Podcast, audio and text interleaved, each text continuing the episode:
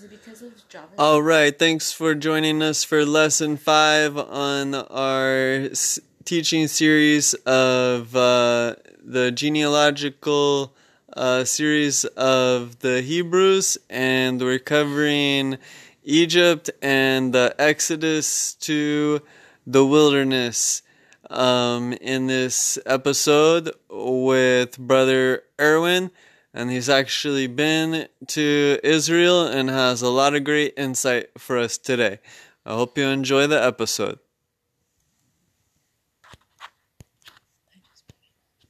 So oh, there was um, there was only Caleb and Joshua, and the reason they were chosen was is when they were brought to the point of entering the land, they spied out the land.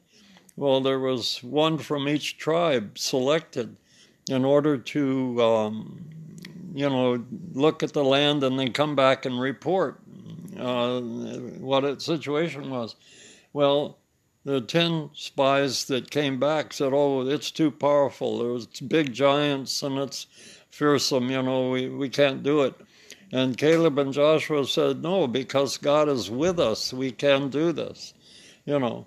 So that was, that's the mystery and the secret of what God is doing in, in everything, you know, is the fact that He, if God is for you, who can be against you, you know? And uh, so, but they don't get the lesson. They don't seem to get the lesson.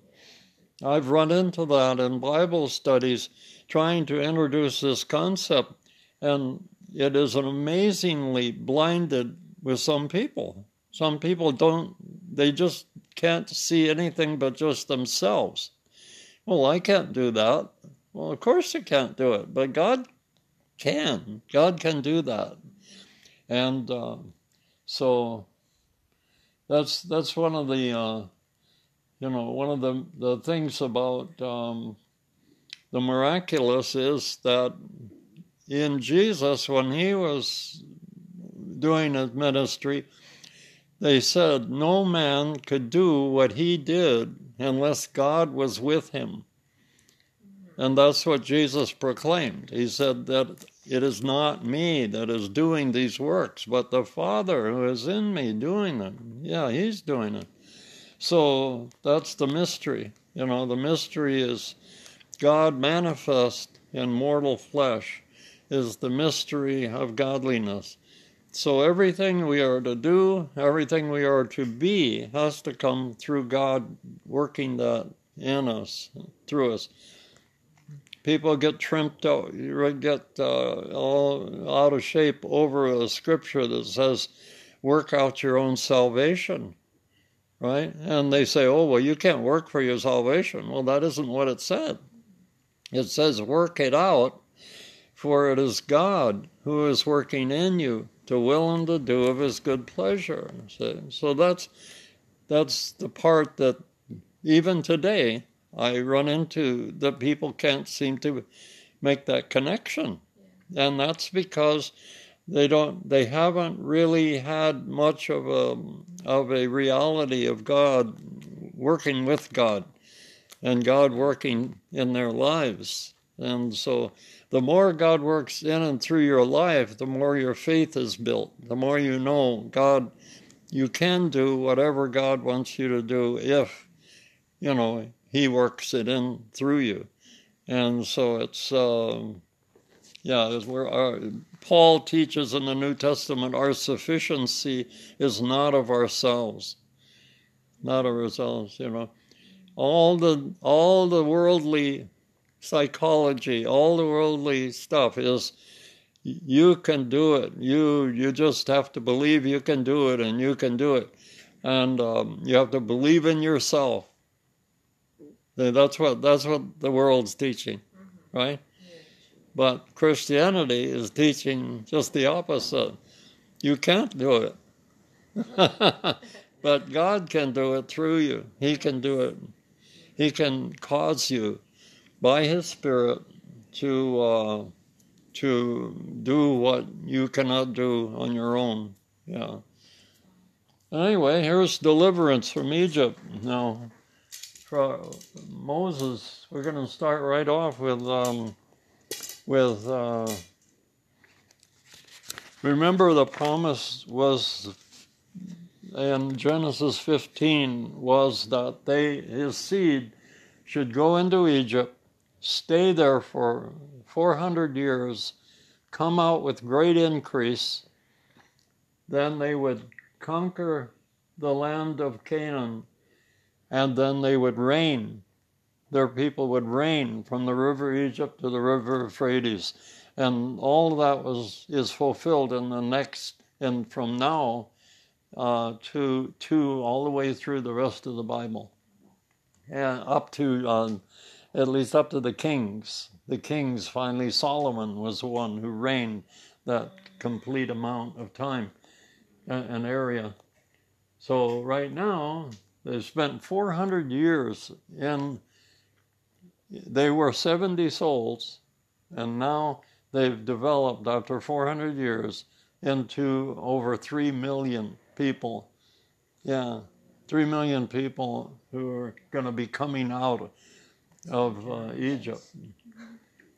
And so you can see why Pharaoh got a little nervous. Here's a 3 million people in his his reign. And so what happened was, as he saw, the pharaohs started to see this happen, they started to react and started to uh, try to destroy them with hard work and being unreasonable. And uh, they would even put their own children into the walls if they failed to come up with a proper amount of, uh, you know, uh, material for building. Yeah. And uh, so it was close to 170 years, almost half of that 200, that 400 years that they were in bondage. And so Moses now comes along, and they were they were um, afraid of the numbers increasing, and so the Pharaoh had given command that all of the newborn boys would be would be uh, aborted and put to death. And so uh, at the time when that's where we come in, and and Moses appears as um, his mother put him in a basket, floated him down the river, and Pharaoh's daughter finds him. And then her, her, her his sister, who is approximately nine years older, uh, sees it and and sees the the Pharaoh uh, daughter take the child, and so the the Pharaoh's daughter adopts the, the baby, Moses, takes him out of the water, and that's what his name means. Moses means to take out of the water. Yeah, to, yeah. So it's interesting that, and then she looks for uh, uh, someone to take care of the baby and runs and gets her mother, Moses' real mother, and so they actually was ra- was raised by his own mother, but actually for Pharaoh's daughter. Right. Yeah. So he was really raised as an Egyptian, you know. Yeah. Matter of fact, all of Israel after 400 years were pretty much Egyptian. They were really, you know, loaded with the Egyptian um, mindset the same way as we are today with our culture here, you know say maybe Mexican, but you're really you're really American, you know. yeah, I'm German French, but I'm really American. I'm not really German French, and so they their mindset was really that. That's why down at the um, when Moses defaulted from the mount, right, and didn't come down right away, they made a golden calf. Yeah, it took too long. Yeah. they made a golden calf to worship and said, This is the God that brought us out. Oh my gosh. That's a mind blower after all they've gone through. Well, anyway, Moses Moses is um, Moses is watching the workers, and saw one of the Egyptians abusing one of the the uh, Hebrew, uh, you know, uh, family that he knew was he knew he was of that that of that uh, group, and so he killed the Egyptian, hid the body in the sand. But later it was discovered, and people, you know, uh, someone said, "Oh, you're the one that killed this," you know you're going to kill us like you killed this other guy, you know. And so Mo- Moses takes off, and that's what this this line this line here now is is he's taken off for um, Midian. He flees to Midian, and so he leaves Egypt because he's afraid for doing that he'll he'll wind up being killed. Yeah, okay.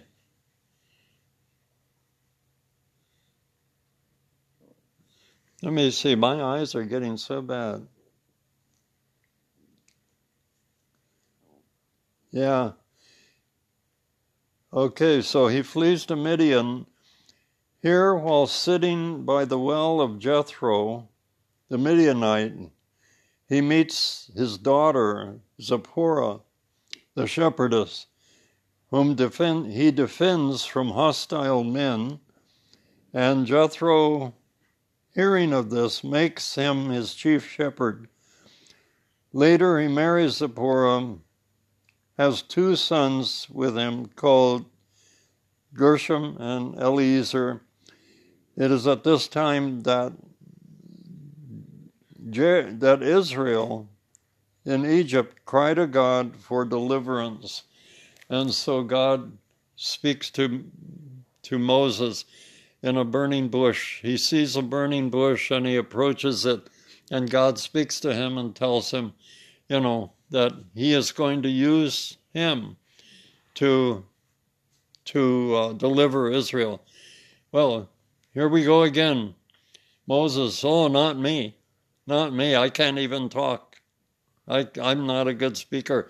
I can't talk you know, he says, well, we'll get, get your, your Aaron, your brother, and let him do some talking for you, you know. And he says, well, how are they going to believe me if I go over there? They're not going to believe me, you know. And he says, take the rod that's the staff that's in your hand, throw it down. It became a snake. And then he says, grab the snake by its tail, and it became a rod again. So he said, I am going to make you a god to Pharaoh. I'm going to make you as a god to Pharaoh. And So there, there you go. He's the misunderstanding of a god. The word, the use of the word God in the Bible is mean. The word God means great one, a great one, the greatest. Matter of fact, God Almighty is called the highest. He is the highest, the greatest, and that's why that's what um, the name the name means, the great the great one. So, and also he says when they ask me who sends me, he says who will I say sent me, and he says, tell them I am has sent you. I am is, means is the actually the name Jehovah, which means the existing one. I exist. I exist, the God who is, the God who exists. And so he sends him off with uh, with Aaron, and they go back. They go back to to Egypt and appear before Pharaoh. And uh, let me see what happens here.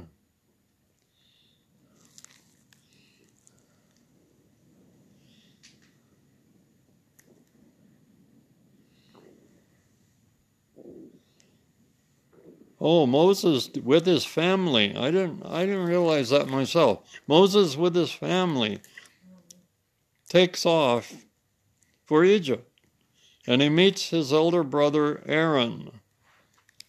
He then goes to Israel in Goshen, tells them, and at first they don't believe, but finally they do.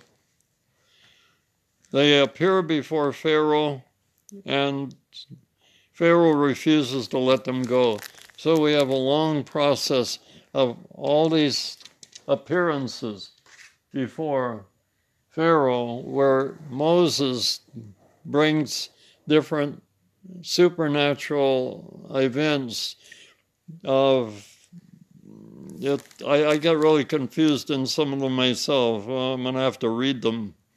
But um, this, I don't know if they do that here in the text.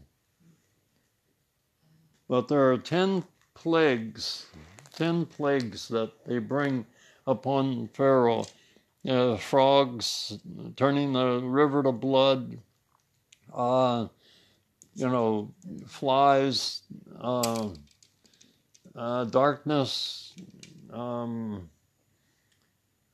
the dust becomes like lice. Well, some of these things Pharaoh's wise men duplicate. But when it came to the lice and the dust, they said they, that was it. They, they, it didn't work, which is one of the mysteries of, of um, God. Is Satan has been given power. See, he, he he can use these powers, and he has a purpose. It says God raised up Pharaoh to show his power and his strength, right? And so Satan has a purpose. He has a purpose of tempting us and becoming uh, our adversary so that we, through finding out about how he works and knowing that he's working against us, will overcome. We have to overcome through through God fighting for us, right? That's the that's the whole idea. Is God then becomes victorious. We become victorious through God working in us and not giving us the information and the knowledge and power to overcome and not be um, taken in by Satan. And um, so this this is uh, this is the secret of Satan and of uh, these wise men had the knowledge of um, of the world, the spiritual world, of which Satan was a big part of. You know, so you ever seen in in cartoons the guy with a little devil on one shoulder and a, and then an angel on the other shoulder, right? That is pretty accurate. That is uh, that is pretty accurate because that's what it is. Is the law of sin? Adam, when Adam sinned, he he chose to disobey God and believe Satan.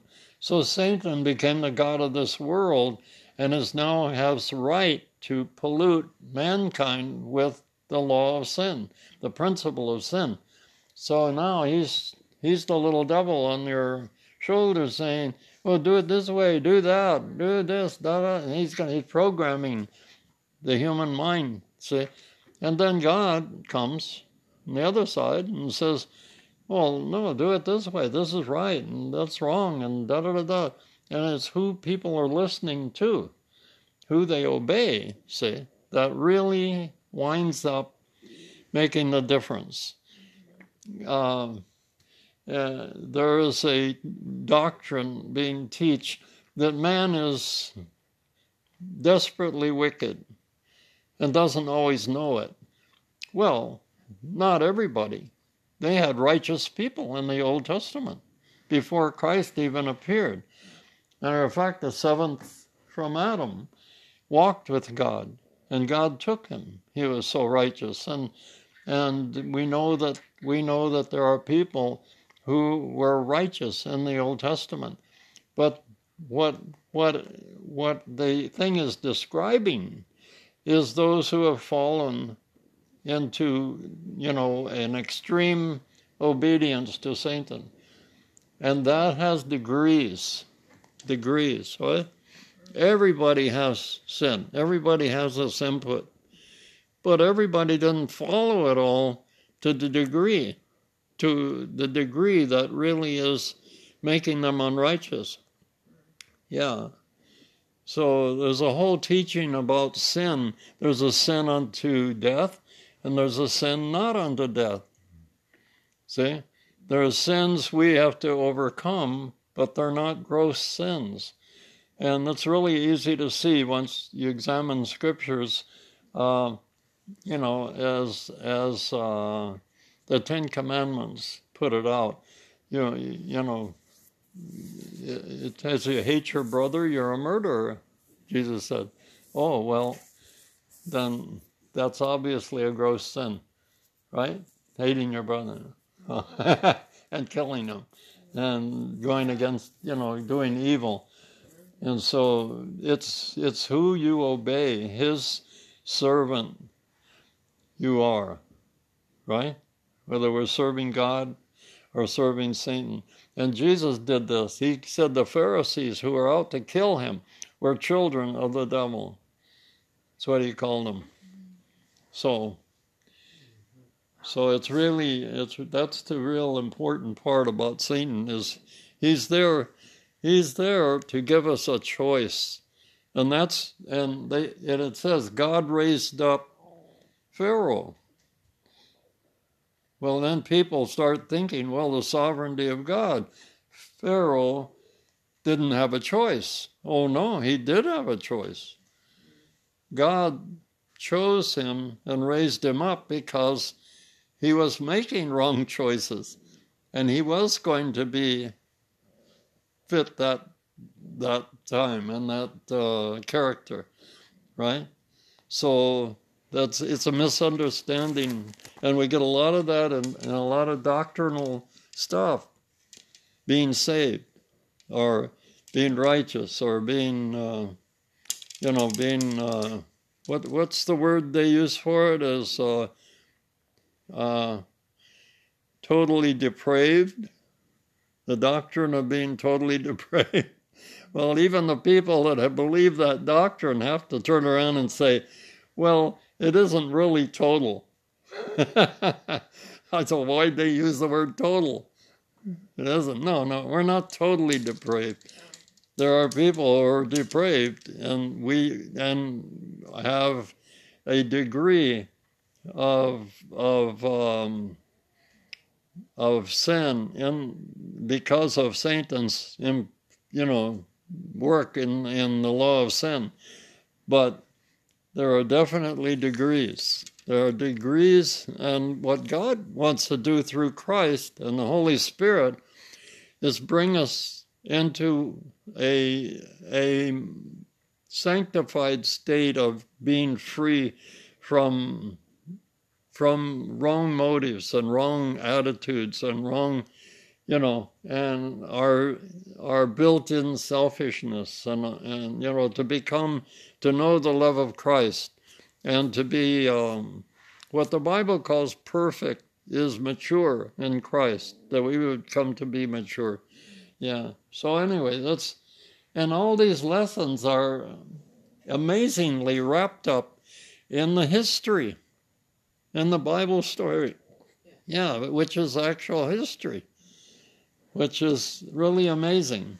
He's actually, you know, drawing the picture of getting out of Egypt, the world, and then what? Receiving the law. Yeah. So, so anyway, here we go. He finally agrees to let Israel go, and but they go with a curse. They he's going to destroy the firstborn of Egypt all the firstborn of Egypt are going to die. And, and Israel then is told to prepare a feast, the Passover feast. And that feast had to be done a certain way, and it's very symbolic of Christ. All of the all of the the feast is is has spiritual lessons tied into it. You know, the lamb remember when Jesus approached uh, to be baptized by John the Baptist? Behold, the Lamb of God. Say, well, this is the Lamb. The Lamb was selected without blemish, a small lamb, and it had to be cooked, had to be eaten that night with bitter herbs, and um, they had to take the blood from that lamb and put it on their doorposts and around the entrance to their dwellings. And that night, the angel of death came and it would pass over that house. So that's what it means, Passover. Yeah, he would pass over. Christ, our Passover, right, is slain for us. Yeah, so it's, it's really amazing, you know, that um, that that symbolism is there, and um, and so all Egypt mourn for their firstborn. And then off they go. They start traveling, and God gives a um, God gives a um, a flame of fire by night and a cloud by day to go with them.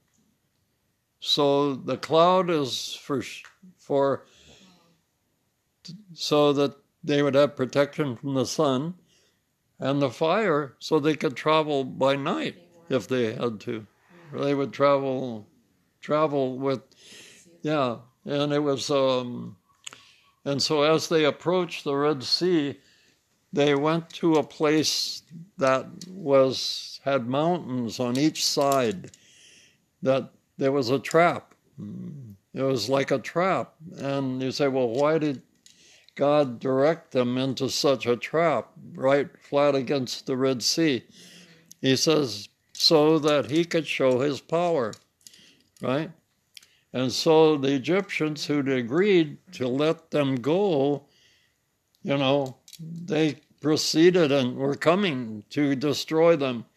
And so Moses stands on the on the edge of the Red Sea, and uh, I think he stretched his rod over over the sea, huh?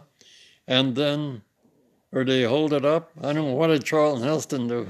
I forget. I don't know if he pointed at it or yeah, like did he write anything like that. I'm not sure. not like pointing, but- not pointing, but like just like Yeah. over the ocean. But then a strong wind came, and it blew, and it the waters stood up like a wall on each side, and the ground was dry, and they walked all across. And when they got to the other side, along came Pharaoh and his armies and pursued them.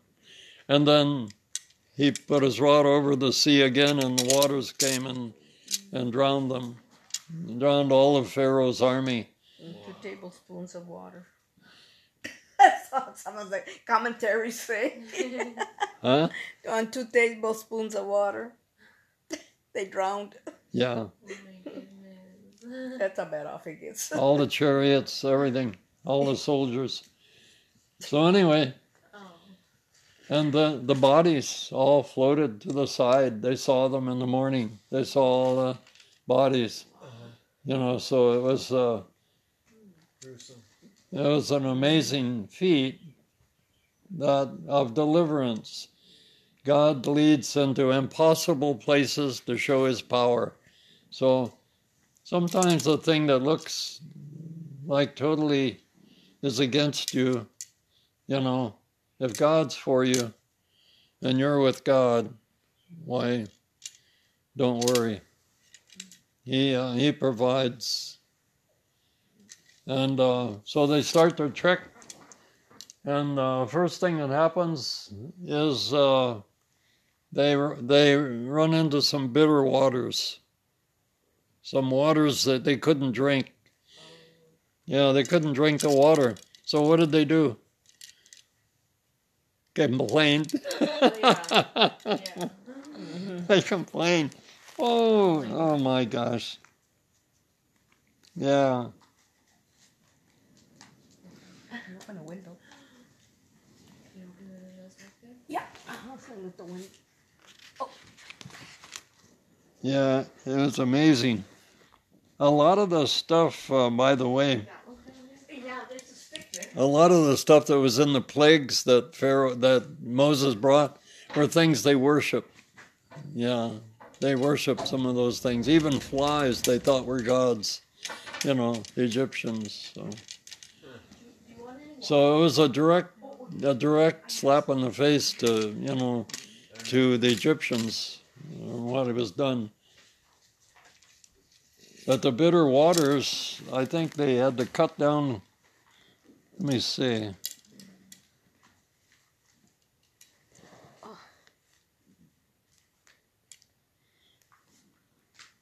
Oh, where is that?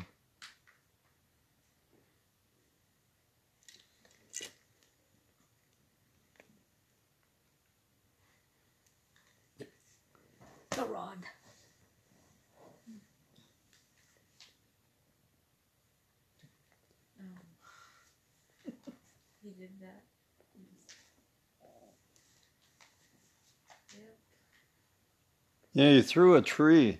He threw a tree into the waters, and then they became sweet and they could drink it. Yeah. He warns them that if they obey God, no Egyptian diseases shall come upon them. Then he goes, the, there's 12 wells, and then there's uh, 70 palm trees area. And then God provides, start providing for them uh, quail. Yeah, quail and manna.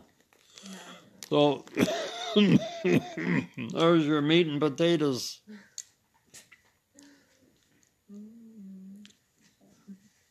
Yeah.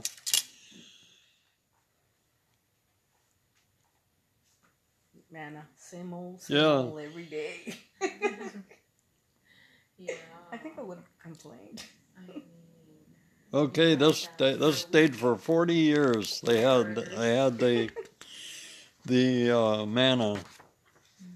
They had the manna. You know what manna means? no. What is this? means what is this? Oh. what is this? Really? Because they had to gather it in the morning Oh yeah. every day except on the Sabbath. They had to go gather twice the amount on the Friday, so it would last through the Sabbath. There's your cat. hmm I threw her out. Oh, okay. If they had gathered too much, it would spoil. Yeah. Yeah. They were being greedy. Yeah. So that was just sufficient Mm. for, you know, just for what they. There was no hoarding. You couldn't hoard it, right? You had to be eaten and done, everything done just the way that was designed, that God was providing for them.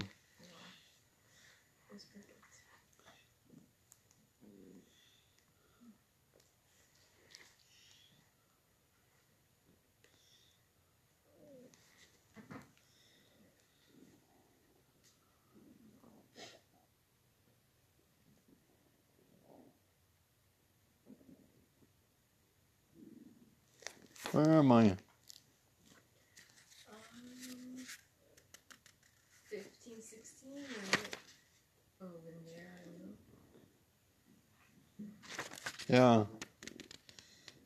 Oh, yeah, a pot of this is gathered. A pot of this manna is gathered, and they were going to later, they'll later put it into the uh, Ark of the Covenant for a witness. It's for a witness of God's provision. Also, then this is where, also right after that is where um, he strikes the rock, and the rock yields water. Then it says that rock followed them. It says, and I think in Corinthians, it has that. First Corinthians uh, one, it is it ten. First Corinthians ten it says that rock followed them, and that rock was Christ. it was some months ago in my studies. I was studying about um, Christology, about Christ, and I noticed that there was a careful uh, naming of Christ, the use of the word Christ, which was not always connected to Jesus as a name. You realize that Christ means the anointed one, the Messiah. It wasn't really his name, it was Jesus the Christ. Uh-huh. Yeah, but later, for some reason, this I notice this happens in people following names. They they continued this many many years after. Uh, I studied about this guy Justin Martyr. Found out that wasn't his name. It was Justin the Martyr. He was famous for being martyred, but it became part of his name. Jesus Christ is Jesus the Christ. And so Christ means anointed. That's what it means. It's really symbolic of the Holy Spirit. I can do all things, it doesn't say through Jesus, through Christ. And I started looking at that when I was studying. Christ is the Holy Spirit in man. See? I can do all things through Christ. Christ, meaning the principle of Christ, which is the Holy Spirit manifested in mortal flesh.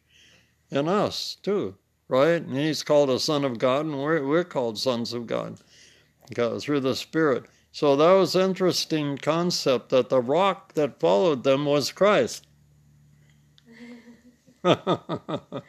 Christ meaning the power of the Spirit. Yeah, working. Yeah, out of the rock came water. Yeah, that was interesting. Because to really see who Christ is, it's that's who Jesus keeps proclaiming. That God was in him, the Father was in him. Yeah, doing the works.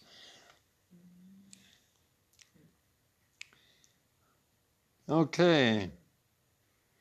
They also had some other things happen. They had to fight. They had to fight some um, people came against Israel, Amalekites, and um, he had Moses.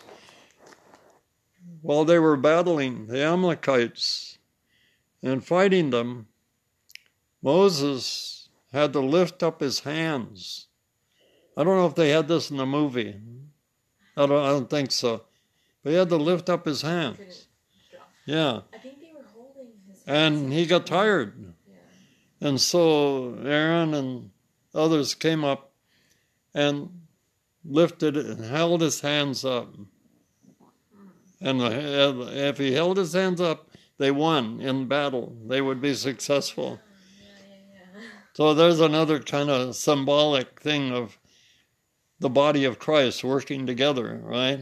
Working together. Everybody thinks, well, it's all the leader, the leader. That no, it's you know, it's working together.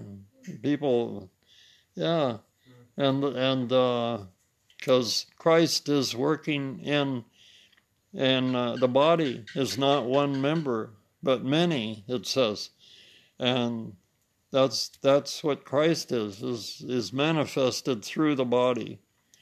That's why we call it the body of Christ. It's a, and so we say, oh, well, it's one person. No, it isn't one person. It's got, we're, you know, uh, one of my teachers said people come up to him and say, We have healing in our church, we have Christ in our church. And he said, Well, what part of Christ? You know, they had one part of Christ. Now, healing definitely would be a part of the work of the Holy Spirit, right? Working. So it's it's it has many gifts, many God gives the Holy Spirit gives severally to the body, you know, as He chooses. And it's through discerning the body that we have we have uh, everything we need. If we don't use, you know, it's like you have a lot of tools in your, right, in your, you got a lot of tools in your, your kit, huh? Your, yeah, and tools are really handy. I mean, always got to buy another one. There's no end to it. Got a tool for everything. Well, that's kind of like the body of Christ. If we don't discern the body, then we're we're just not going to be as effective.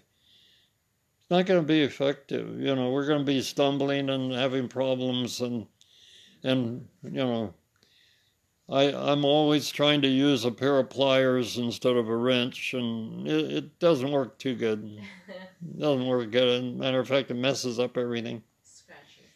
So it's kind of got those lessons in it. Hmm. Well, anyway, they go on down to, they're on their way to Mount Sinai. Yeah, and what happens is Moses, with all these people, they start having problems, and so everybody had was had to talk to Moses. Everybody was, uh, and Moses was being overburdened by it. So his father-in-law tells him that what he should do is select men who are qualified to help him and be able to counsel some of the the people. Because he's got three million people and they're and they're all to speak just to Moses you know? And this is what happens with pastors today. They don't really realize you know they burn out. They burn out because they can't they can't do everything you know and uh, they're not meant to do everything. There's, you know, everybody has their their area of expertise, you know. And so Moses did that. He made captains of fifties, of hundreds, and he, you know, and he got he got people who would um, who were qualified to help, and that took a lot of the weight off of him. Yeah, to try to counsel these people who were having problems. Yeah.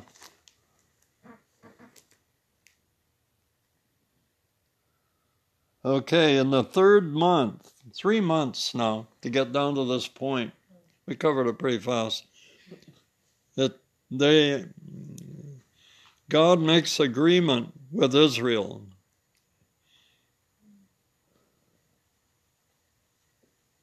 He said, If you obey my voice, keep my covenant, you shall be unto me a kingdom of priests. And all the people answered, All the Lord has spoken, we will do. God then tells Moses to let get Israel ready, that he himself will speak to them. All Israel prepare to hear the voice of God. On the third day, God appears on Mount Sinai amid thunder, lightning, earthquakes, trumpets blowing. The whole mount is on fire, and the people fear and tremble. God then speaks to them. he speaks to them personally and instructs them in the ten the Ten Commandments. Thou shalt do this, and thou shalt not do that. If they choose to be his people, in other words, they must love God with all their heart, love their neighbor as themselves, and the people run away from the mount and tell Moses, Speak, you speak thus with us, and we will hear. They had already promised all the Lord has said they will do. So that was a tremendous, it was a tremendous um, thing that this God who is everywhere and is almighty is hidden from us, right? And just just what he performed there was showing you that he has the ability to manifest himself in an unbelievable way, but he's not doing it. Instead, you know, it's amazing. He chooses to speak through his chosen prophets. His pro- says God has spoken to us through the prophets, and He has now spoken to us, it says in Hebrews, through His dear Son. Jesus is the Word of God. He's bringing God's Word to us, and that's what um, that's what God told Moses before he took off, even from from uh, Egypt to Egypt. He said that I'm going to raise up a man among your own brethren, and this man I'm going to put my words into his mouth, and anyone who doesn't obey those words will be destroyed among the people. And so this was Christ. This is why, that's what it means the Word was God. Jesus was the co creator of all things, right? And God used Jesus to do that. But who really did it? God did it. Yeah. Says God created everything. And it was kind of interesting. I noticed some terminology. Jesus said, If I, by the Spirit of God, if I, by the finger of God, right? If I, by the finger of God, do these things, you know, it's it's really it's really God doing them, but he was being the finger of God. And God says in the Old Testament that his hand spread out the heavens, his hand. But, you know, God doesn't have a hand. Yeah, see, so it's all symbolic, right? Yeah. It's symbolic. Uh, we had a pastor I was with for uh, for 15 years gave a sermon one day. It was really good. He held his hand up. He said, This is God. He said, This is God. And then he took a glove and he put the glove on. He says, The glove is us. The glove is us. See? That's what it needs. That's that's what Jesus was. God manifests. See? God you could see the glove. You couldn't see the hand, right? Can't see the hand. But we could see Jesus. We could see him. If you've seen me, you've seen the Father. See? That was I thought that was tremendous. That was really a good illustration. Not perfect, you know, none of them are, right? But it it was really I mean in a sense, if you think about that, we have this treasure in earthen vessels, as that that the excellency, the power should not be of us, but it should be of God. That's the whole secret. And how much of Christianity is missing this? They're missing, they're missing this element, and they've reduced everything down to a Sunday morning worship. You know, and everybody goes home, and the church is dead. It's basically dead. Why are people falling away? Because there's no life. There's no evidence of God being among them. And God is, and then they run into all the, what do you call it, the politics, right? The church organizations and people fighting for one thing or another, power, you know, or their prestige or their their ministry, what they call their ministry. So, yeah. So it's really sad, you know, that that um, this is a work of Satan to get people off. If you would really go back to the Bible and study Jesus and study the Bible, you'll see. Study the apostles' teaching. You're going to get it. You'll get the whole thing. Well, anyway, they arrive at uh, they arrive at the Mount Sinai.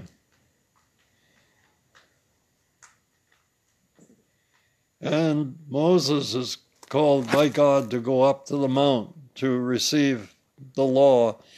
And God is writing this law on tablets, two tablets of stone, and with his own finger. Yeah. The finger of God. He's God doesn't have a finger.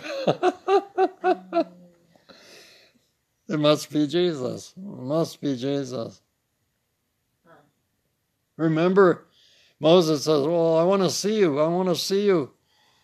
Oh, that's a problem.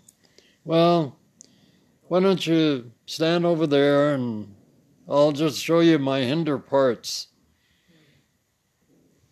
It's like, you notice that Moses had the same problem most people have. They want a God they can see. Yeah. Yeah. He gets the law, he comes down, and what are they doing? They're all, they were made a golden calf to worship. He took too long. He took, you know, what was it, 40 days or something? He was in the mount. Was it? I'm not sure. Was it that long? I don't think so. No? But I'm not sure. Um, Let's see. Gio finds it first.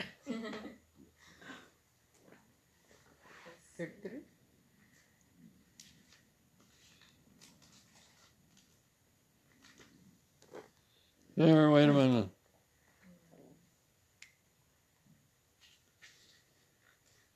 My eyes are so bad. Trying to read this. Um,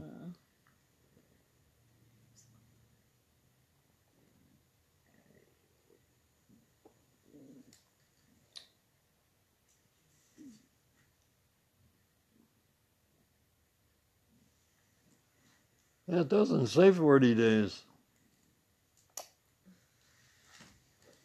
Here.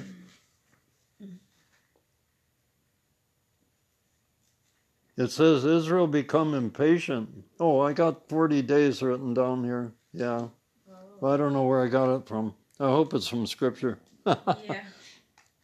And anyway, they got impatient and they made the golden calf. Well, Moses throws down the laws and breaks them, symbolic the fact that they had broken the law. And he said, Who is on the Lord's side? Let him come unto me. Only the tribe of Levi joined Moses. That was his tribe. He was he was a Levite. Yeah. So they were the ones who were chosen when they developed the priesthood concept and the, the tabernacle to be the priests. Was that tribe?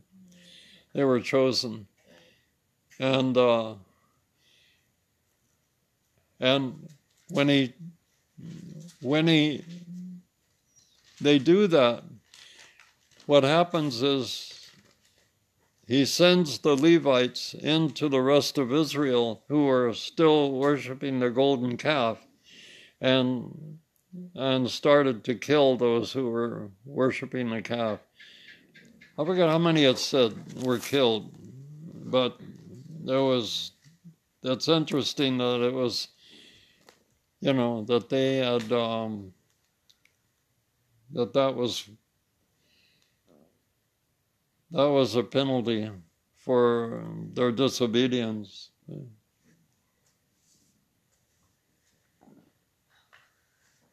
About three thousand says three thousand were, were slaughtered in that that time. Oh, the rest of them, God said, I will blot them out of my book. Oh. So he goes back up and gets the renewed tablets. You ever thought about that? I wonder what happened to those broken pieces of the. You think they could still be there? If he didn't pick him up, I don't think he did, right? I guess it depends on how badly they were broken, huh? But that's interesting. I mean, and also, he took the golden calf, ground it in, ground it up, and forced Israel to drink it. Forced them to drink the golden calf, the gold.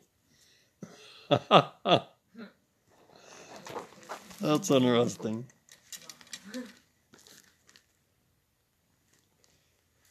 So anyway, God establishes a religious system. He gets he gets Moses to build a tabernacle and everything. Oh, is this still going? Look, yeah, it's doing good. Yeah. I don't know if it, ha- it might have a one hour. It says recording. Fifty-five minutes. I don't know what it's read. Maximum time is uh, one hour, so you have four minutes. Oh wow, we're running late too. That's okay. You have four minutes. Huh? You have four minutes. On So- the- I got four Recording. minutes left. Yeah. Well, anyway, he develops the system. God shows Moses everything, how it was to be done on making the tabernacle. And it's all symbolic. It's Yeah. very, very symbolic, the tabernacle, and how everything is done of spiritual life, you know. And um, it had, uh, it had uh, everything to be done exactly the way and it was God's presence among them. That's what the the the Ark of the Covenant in the most holy place was where he would commune with God, and he'd go in there only once a year and bring sacrifice or bring blood to purify the nation once a year, and um, and also they set up they set up the sacrificial system, the priesthood system, and uh, the Passover was established as a as a, um, a continuing uh, ritual for the rest the rest of their their time forever. It was supposed to be. Well, we have it now in Christ, right? We have that. Yeah. Well, maybe it's a good place to stop. We'll stop in. Uh, I went up that mountain. I was well, no, I actually found out it wasn't the mountain. It was what next door to it. It was a mountain that was next door. Yeah, when Israel went down there, I think in the '60s, they went down there and uh, occupied this area. The soldiers went up Mount Sinai and said they got the wrong mountain. Yeah, the mountain next to the one that the Greek Orthodox have pointed out uh, is actually not the right one. It was the one right next to it. Yeah. And the reason is, is you can see it. I, when I read that article, I saw, I said, that's right, because the one next to it was black, and you could tell it had literally had fire, had melted the rock, and everything was, you could see it. It was real clear. Yeah. And the one we climbed up, it was nothing. It was all craggly, you know. You could tell it was not, uh, wasn't the right mountain. But anyway, that's, uh, that was done. I, w- I traveled there in 1958. 1958, I was, I was there and uh, stayed in St. Catherine's Monastery down in the valley area. Yeah, they have a, you know, a monastery there, the Greek Orthodox. Th- thanks for listening to our studies, and please tune in and watch for our next episode.